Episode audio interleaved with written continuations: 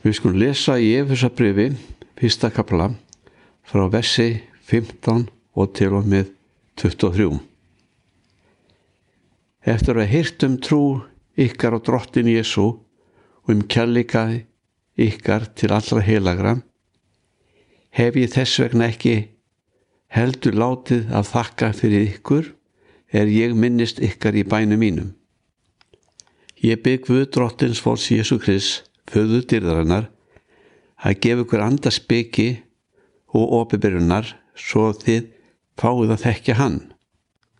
Ég byrð hann að upplýsa sjón hjartans svo þér sjáuð hversu von er sem hann hefur kallað okkur til. Hver ríkulega, dýrlega arleið hans ætlar okkur meðal hennar heilugum og hver kröftulega hann verkar í okkur sem trúum en þetta er sami áhrifamikli kröfti í mátturinn sem hann let koma fram í Kristi er hann vakti hann frá döðum og let hann setja sér til hægri handar á himnum. Og var hverju tign og valdi og mætti og var öllum herradómi og serkur í nafni sem nefnd er ekki aðeins í þessari veröld heldur og í hinni komandi. Allt hefur hann lagt undir fætur honum og gefið hann kirkjunni sem höfuð yfir öllu. En kirkjan er líka með hans og fyllist af honum sem sjálfur fyllir allt í öllu. Efesa bref er mjög upplugt og mjög uppbyggilegt fyrir alla. Því þar kemur fram opiðbörun og gefur okkur þekking á mikileika og blessuna Guðs í lífi sér hver sem trúir.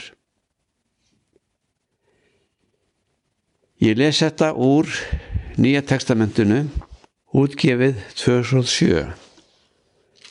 Þetta er létt mál og auðvelt fyrir alla að skilja en fyrir þá sem vilja fara dýbra inn í og með mjög nákama þýðingu á frumtekstunum þá er Kim James þýðingin talin vera svo besta.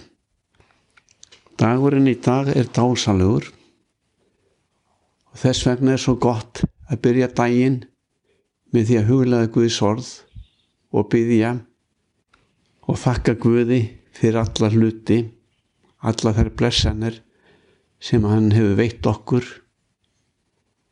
Ég bygg við um að blessa þig, varveita þig, styrkja þig, leiða þig áfram og gefa þér ná til þess að upplefa eitthvað dásalegt í dag, upparvandi, góða fréttir. Guð blessi þig ríkulega og varveiti þig alla daga.